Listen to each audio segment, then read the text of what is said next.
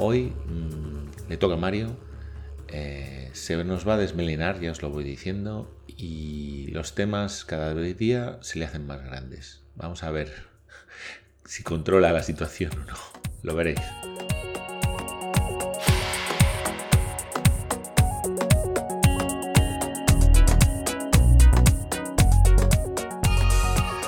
Bueno, pues hoy eh, Mario nos va a hablar. Eh, ¿De qué nos vas a hablar, Mario?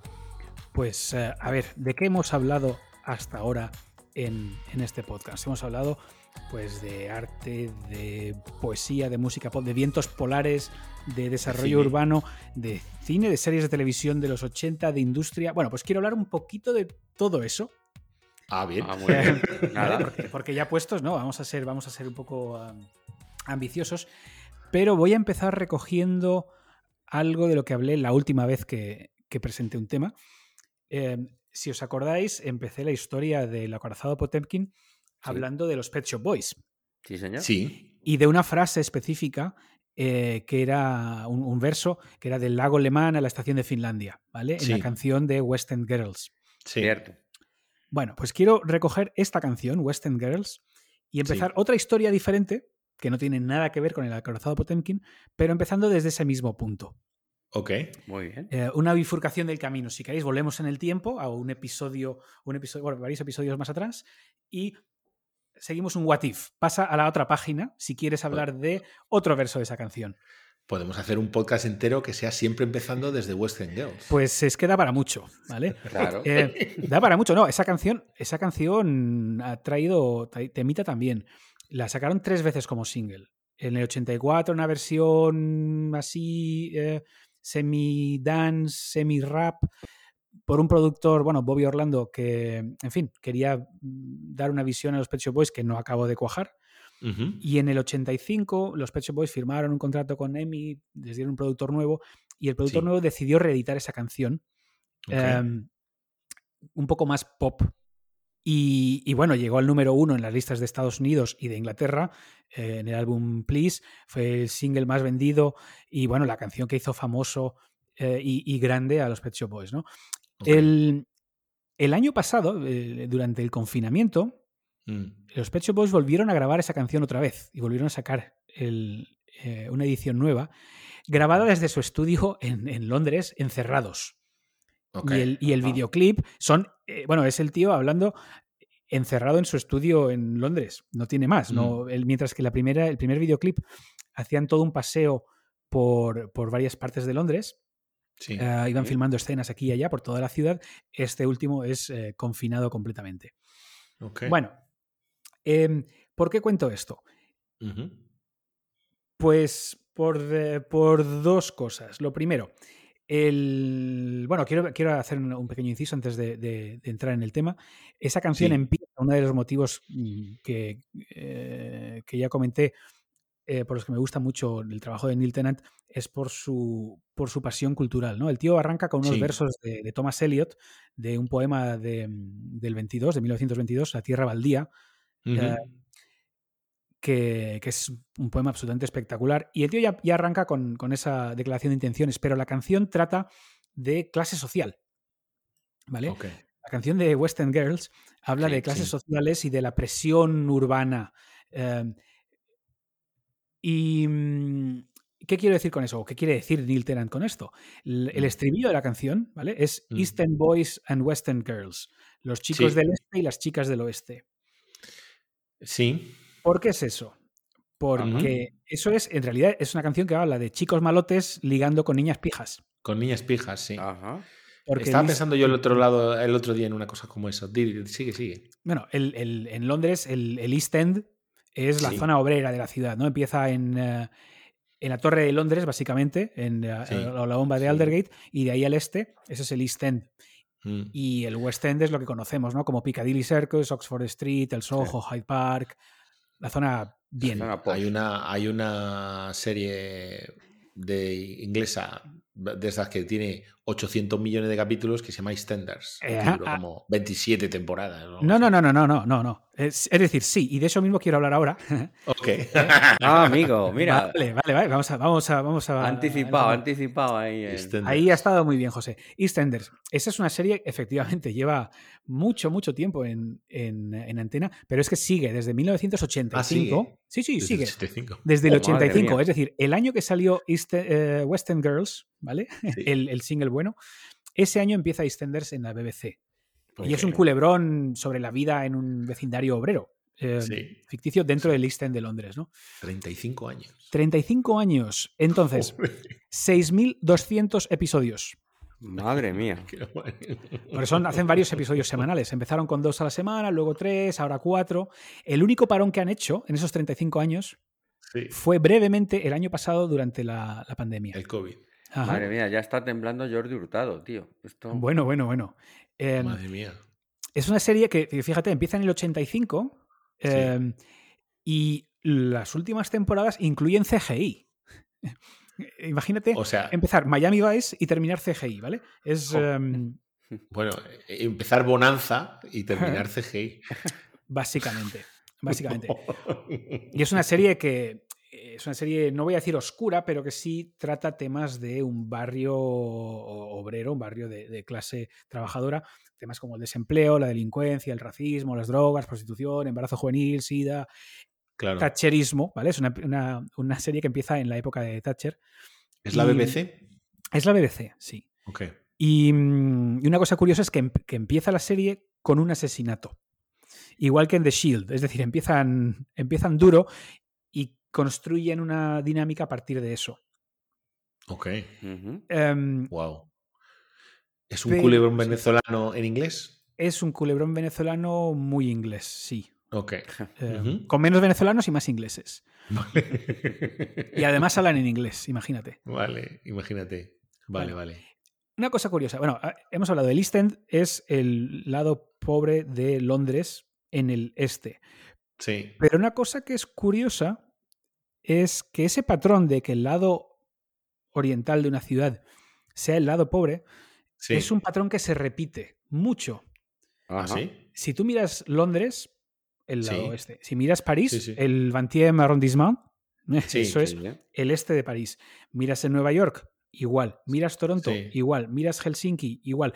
Madrid, si piensas Vallecas y San Blas, Sí. es un poco quizá más... eh, Sí, sí. Más Bueno, cogido por Podría los ser, con quizá en. Madrid está el sur, ¿no? No, pero- Sería el sureste, sí. No, pero, pero sí que tiene un poco de razón, porque Sí. al oeste, al oeste no hay nada. Al oeste está la casa de campo. Entonces, Bueno, realmente está- el este de la ciudad El oeste es, es, lo que más le da... pobre que, lo- que el centro. No, y además el oeste es lo que le da la razón a Mario, porque ahí tienes Pozuelo y la Claro. zona de... Ajá, exacto. No, no. Sí, sí, sí, cierto.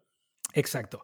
Y es un patrón que se repite muchísimo en, sobre, bueno, en el hemisferio norte y en, en ciertas ciudades del viejo mundo principalmente, no tanto en el nuevo Sí. mundo. El nuevo mundo es un poco distinto. Hay ejemplos, pero son menos. Y, y el caso es que es algo que, que se lleva viendo durante tiempo, pero hace unos años, en el 2016, hubo un estudio que, que lo explicó bien, que al final lo, lo llegó a, a, a poner negro sobre blanco Ujú. ¿Por qué? el por qué. Y es sencillo. Hemos hablado, hablaste, eh, Pedro, de los vientos polares y del, Sí. del ciclón polar hace unos cuantos eh, episodios. Pues está muy relacionado con esto, porque mm, lo que pasa es que en el hemisferio norte, bueno, en, en los- en ambos hemisferios, los, los ciclones polares y el efecto Coriolis llevan Sí. a que la dirección predominante del viento sí. sea de oeste a este. Ah, amigo. Vale. Ah. En, Ok. en el hemisferio norte es de suroeste a noreste y en el Sí. hemisferio sur es de noroeste a sureste. ¿Vale? Sí. ¿Qué pasa? Que em, hay una correlación brutal entre ciudades industriales, polución Sí. y Claro. distribución de riqueza. Porque evidentemente tú pones una, una fábrica y nadie quiere vivir en el asotavento. Claro, donde, donde recibe toda la... Lógicamente. claro. Que es lo que pasa en Shiplauiden y Rotterdam. Exactamente. Rotterdam es un caso un poco curioso también porque el lado este de Rotterdam es bastante rico, pero es porque Rotterdam fue completamente arrasada en la Segunda Guerra Mundial. Eso es. Y, la, parte que antes había sido la parte pobre industrial, que es la que fue más arrasada precisamente, está construida de cero. Cuando eh, cambia el, tema fabril, pues ya esa práctica no sé. al reconstruirla recientemente, ¿no? Exactamente, ya no se aplica esta. Ya no se aplica, esta.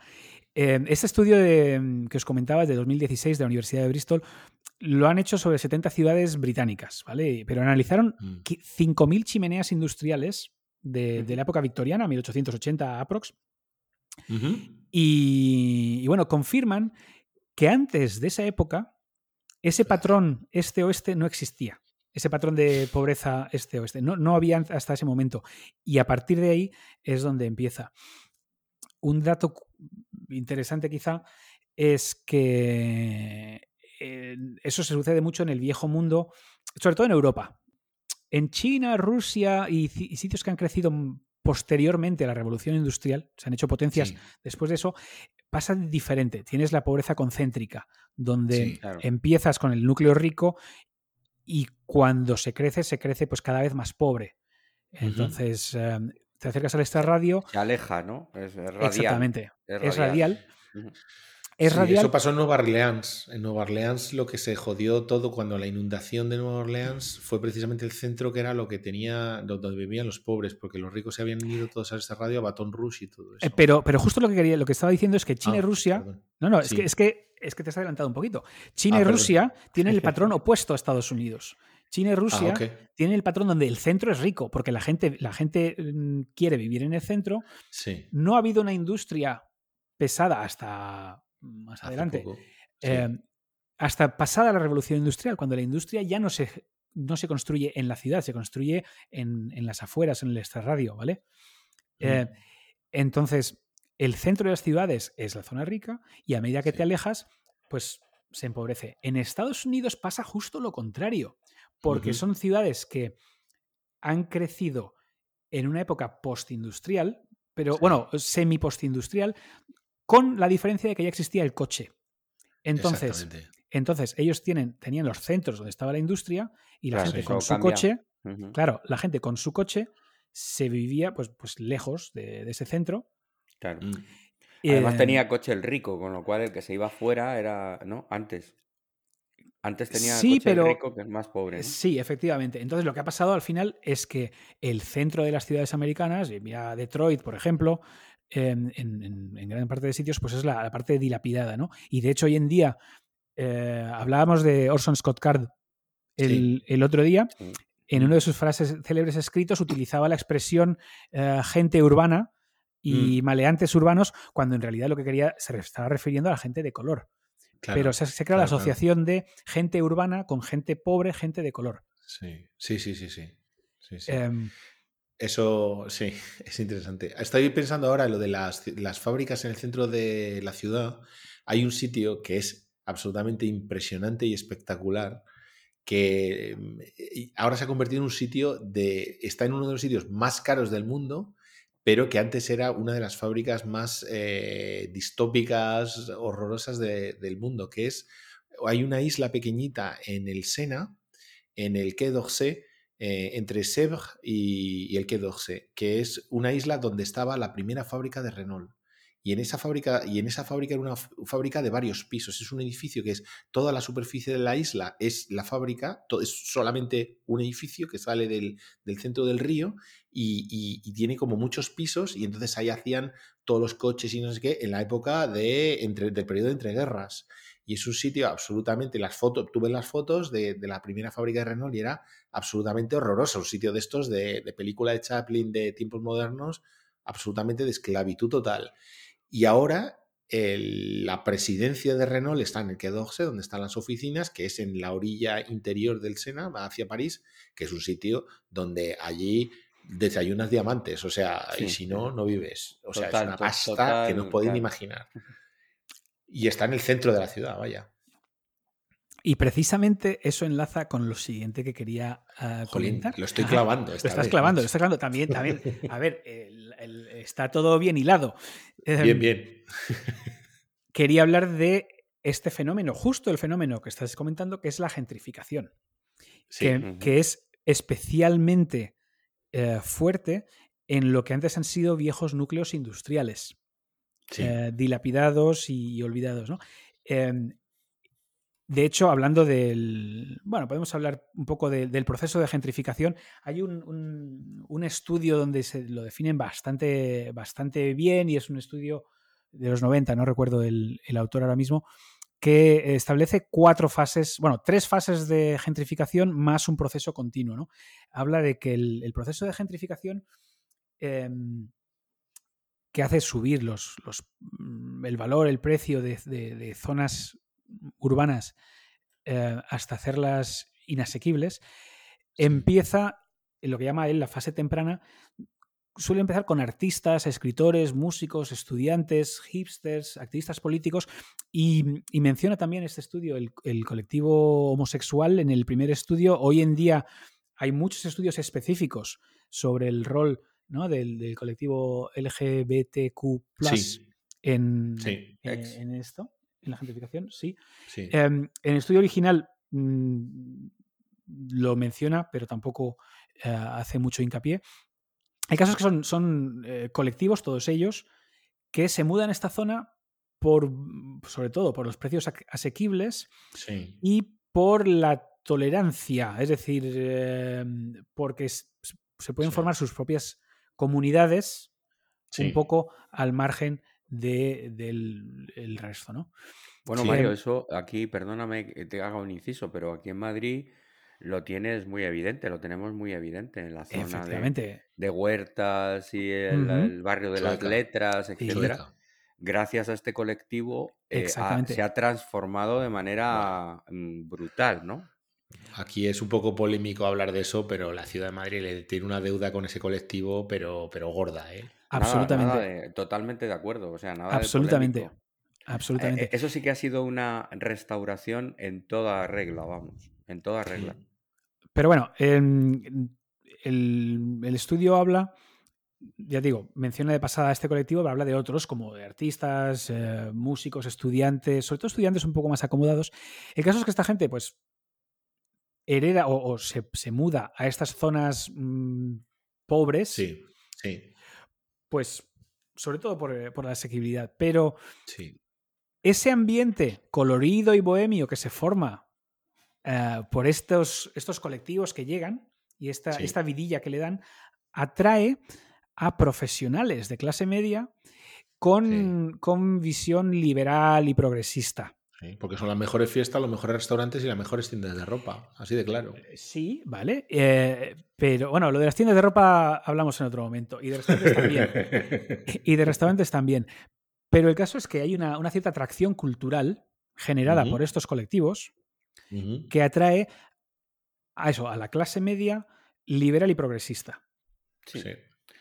La, que mueve, la que mueve la pasta, vamos. Pues tampoco, no, tampoco te creas, pero es la clase media.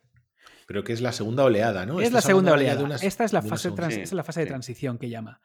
¿Qué pasa? Que esta gente mm. sube los precios, Es clase media, sube los precios, pero tampoco llega a desplazar a los anteriores. No, no, mm. abusa, em, no abusa. No, bueno, eh, no es, no es, cuestión de abuso personal, sino simplemente que, que las necesidades ¿no? y, los, y los, los gastos y, los hábitos de, y, y, la oferta que puede haber en una zona, pues cambia. Pero claro, al llegar esta gente, los precios sí suben y, se genera una atracción hacia el inversor por esta subida de precios, esta tendencia a subida de precios. Y ahí es donde llega la fase tardía, donde lo que llega es el capital donde ya se compra ahí no porque alguien esté interesado en vivir ahí porque sea culturalmente atractivo, sino porque hay una tendencia em, de, revalorización que atrae al capital y al capitalista. Sí, ya, es eh, inversión. Ya... no solo inversión, no solo inversión, sino que además es una zona atractiva porque ya es, no es una zona pobre, sino una zona interesante. Y, y que, digamos, Em, sin los... Ah, Inconvenientes que antes podía generar. Sí, exactamente. Y, bien vista. Entonces llega el capital, el, precio aumenta más rápido todavía. Los residentes originales antes de que llegara la primera fase, ya han sido completamente excluidos y desplazados. Sí, claro, sí. Pero es que incluso las primeras oleadas también son desplazadas, ¿no? Sí. Eh, sí, sí, sí. Y acaba convirtiéndose en una zona que es directamente para ricos. En Madrid se ha convertido en el High Street para turistas. Sí. La calle Velázquez es el High Street, han hecho peatonal y lo que hay ya no hay las tiendas antes que había locales pequeñas, ahora está pues Zara y todas las grandes cadenas están ahí en esa calle y está todo lleno de turistas, se ha perdido completamente cualquier relación con, o sea, se ha convertido en el High Street que hay en cualquier ciudad. Sí, es, en Oxford Street. Se ha Una versión cutre de Oxford Street, pero, pero eso es ha perdido completamente. Ahora lo que se, está empezando a gentrificar es San Blas. No, o la Elipa, no, no, sé, San Blas creo que es.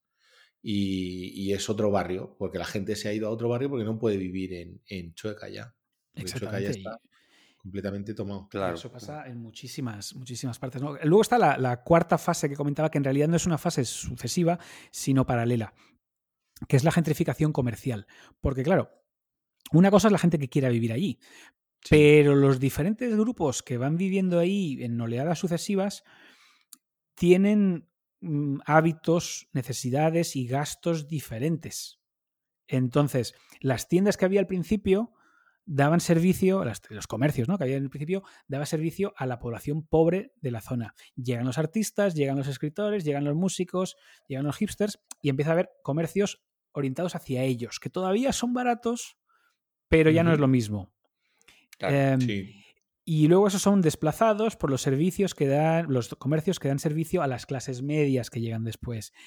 Y, gradualmente la gente que vivía antes ya no tiene los servicios que quería, sino los servicios de los que han llegado ahora. Claro, por supuesto. De manera que es otro, otro factor que, contribuye a lo largo de todas esas fases a, desplazar a, las poblaciones. Y entonces pregunto, eh, ¿Gentrificación sí o gentrificación no? Es, imparable. Yo eh, creo que es un movimiento casi orgánico, ¿no? Natural. De... Casi, casi te diría que darwinista. es, determinista. Es como el, darwinismo de la propia estructura capitalista te lleva a esa traslación que, también es un poco transformación de la, de la Pero propia ciudad. Es, es inevitable pasar por las fases. Es decir, yo, sinceramente, por ejemplo, eh, estoy todo el rato pensando en Madrid porque es un ejemplo muy cercano. Eh, eh, el colectivo que, que, recuperó Chueca y el barrio de las letras le ha hecho un gran favor a la ciudad. por supuesto. Es totalmente. Impresionante. Pero hubiera estado muy bien que se hubiera parado ahí, es decir, que se hubiera quedado en lo que era en lo que molaba, por decirlo así. Y no hubiera continuado evolucionando. Eso es, eso es posible, de alguna forma. Es muy difícil, porque cuando las cosas molan, cuando las cosas molan, las cosas se compran. Eh, o intervienes y entonces ya, ya no estás, es lo que yo te decía, si, si lo dejas a, la sociedad un poco actual del libre mercado, como dice Mario, al final no, no le puedes poner freno. Y, la, y entonces entramos en la, en la cuestión del intervencionismo por parte, porque la única manera es limitar de algún modo, etcétera. Entonces eso, em, pues en las sociedades actuales eh, no se ve con muy buenos ojos. Es complicado. Además de que la autenticidad queda un poco en entredicho. Cuando sí, adulteras ya, intervienes y adulteras, quieres decir, ¿no, Mario? Quiero decir que si al final se convierte en una reserva india, pues no es lo mismo que, una zona autoconstruida, auto sí, sí, pierdes orgánica, ¿no? Sí, sí, claro, claro, sí. Sí, lo, conviertes un poco en un zoo, ¿no? en un zoo, en un museo. Sí, exacto. Y, en fin. Ahora, ya, perdona. Sí, lo, que pasa es que entiendo el sentir de José. Es una pena, porque al final. Sí. Pero también eh, es un poco poético porque es como la propia vida, ¿no? Eh, eh, las cosas son bonitas, pero de por sí muchas de las cosas bonitas son efímeras. Pues em, si me permitís que traiga el tema un poquito de vuelta, em, sigo hablando de gentrificación, pero volviendo al East End de Londres. Ajá. Ah, hoy en día, ¿vale? En el East End se pueden citar varios ejemplos interesantes, ¿no? De, o muy claros de gentrificación. Tienes barrios como, como Hoxton, que es un centro ahora del ocio nocturno y del arte. Em, bueno, otro barrio que es ahora un centro importantísimo de arte, aunque eso viene ya de un poquito más largo, es Whitechapel. Sí. no sé si os suena. Whitechapel es tristemente célebre por los 11 asesinatos de nuevo en la época victoriana entre el 1888-1891 atribuidos a Jack el Destripador. Ah, mira, Era el, asesino de Whitechapel. El príncipe, ¿Cuál era el príncipe Albert? ¿Qué, príncipe era? Era en Victoria y Albert, sí. Ah, Albert, príncipe Albert. Pues, eh, pues ese barrio, ¿no? Y ahora ya se, se, está convirtiendo en otro tipo de un barrio más sofisticado, ¿no? es una meca para el arte contemporáneo. Es una fase semitemprana de la gentrificación. Ajá. Em, artística, en la parte artística está, ¿no? Sí, ahora es una, meca del rock y del punk. Em, y sobre todo muchas galerías de arte. Hay una galería pública, ¿no? la, galería de Whitechapel, que lleva desde principios del siglo XX en marcha, pero que se ha convertido en un auténtico referente y a su alrededor crea, se crea toda una industria satélite ¿no? de, artistas que, que, tienen sus estudios en, la zona. Pero bueno, igual que, Whitechapel, tienes, uh, ya he dicho, Hoxton, tienes Shoreditch, que se ha convertido en un núcleo de incubadoras tecnológicas, como un pequeño Silicon Valley. Tienes Canary Wharf. Eso justo, Canary Wharf, que, eran los muelles, ¿no? De estibadores. Sí. Eso lo conozco bien, sí. Aquello, es que las oficinas centrales están allí. Y claro, eso tienes, transformado completamente. Exactamente. Y ahora está lleno, pues eso, además de oficinas de grandes compañías, de, pues de apartamentos de lujo. Sí, sí, totalmente. Y con su aeropuerto de London City, mm, que, es que sirve a ejecutivos, básicamente. Mm. Eh, pues, eh, pues todo eso es el East End, ¿no? Es, la versión moderna del East End. Lo, que no sé, Mario, perdona, eh, no sé, Mario, si has, mira, ¿Esto es propio, tú sabes, de la civilización occidental, más bien, este tipo de desarrollo de gentrificación?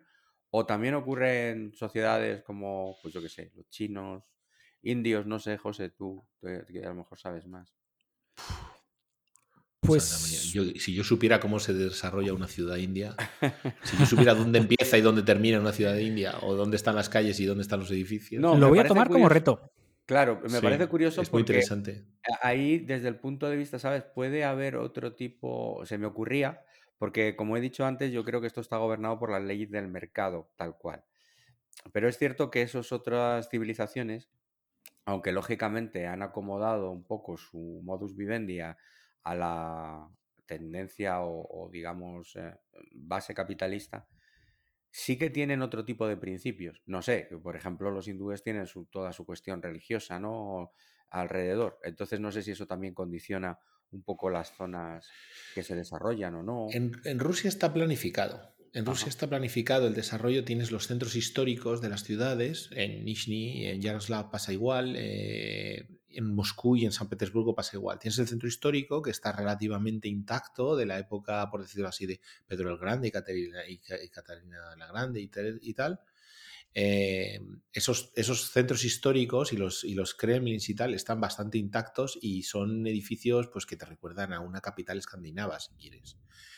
Y luego ya lo que es la fábrica y los grandes pues lo que entendemos por la arquitectura soviética, de los eh, edificios de pisos uno detrás de otro y todas las calles muy enormes y tal, eso normalmente está en el extrarradio, eso está fuera. Entonces, en general yo siempre he visto que las fábricas y, lo que es la, parte residencial nueva eh, está toda eh, fuera de los centros históricos y los centros históricos están bastante, bastante preservados. Los, que, los Kremlin, dentro de los Kremlin son todo palacios y iglesias ortodoxas que están completamente intactos. O sea, ahí no, esos son los edificios gubernamentales y ahí no se ha tocado. Pero yo creo que a nivel orgánico, si quieres, de desarrollo de barrio y tal, salvo Moscú, que Moscú sí, eh, yo creo que no hay ni. La mayoría de los sitios es sobre todo planificado.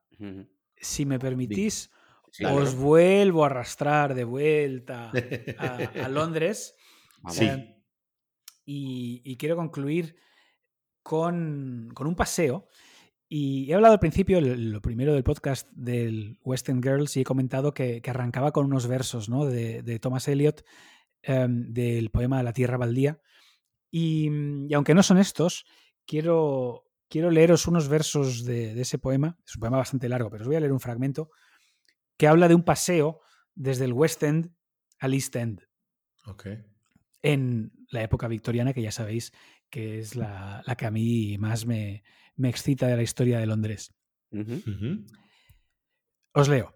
Una traducción, al, una traducción al español. Esta música se deslizó junto a mí sobre las olas, y a lo largo del Strand, calle Reina Victoria arriba, oh ciudad, ciudad, a veces puedo escuchar cerca de un bar de la calle Lower Thames el agradable lamento de una mandolina y la bulla y la charla que sale del interior, donde los vendedores de pescado huelgan al mediodía, donde los muros de Magnus Mártir conservan un inefable esplendor de jónica blancura y oro. El río suda aceite y brea, las barcazas derivan con la cambiante marea, Velas rojas, anchas, a sotavento, oscilan en los mástiles. Las barcazas hunden leños flotantes al sur de Greenwich, más allá de la isla de los perros.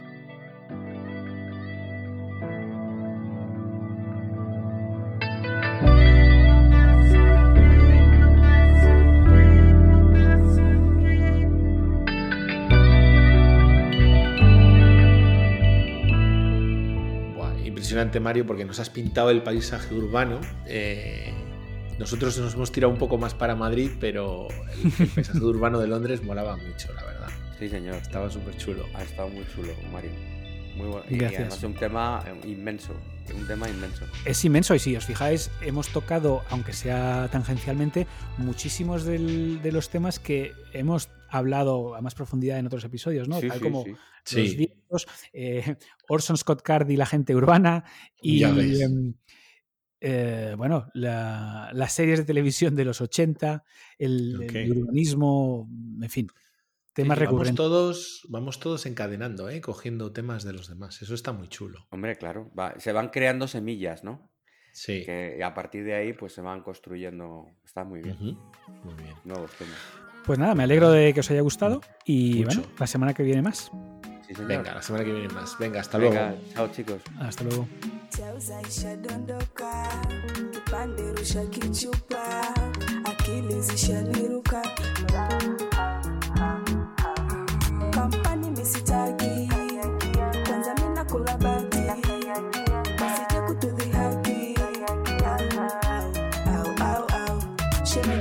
usije ukawafata, ukizunguka mwisho watu wa hapa, ukizungusha ulimi minajing'ata, ushewa wiki mabonta kulabata yeah.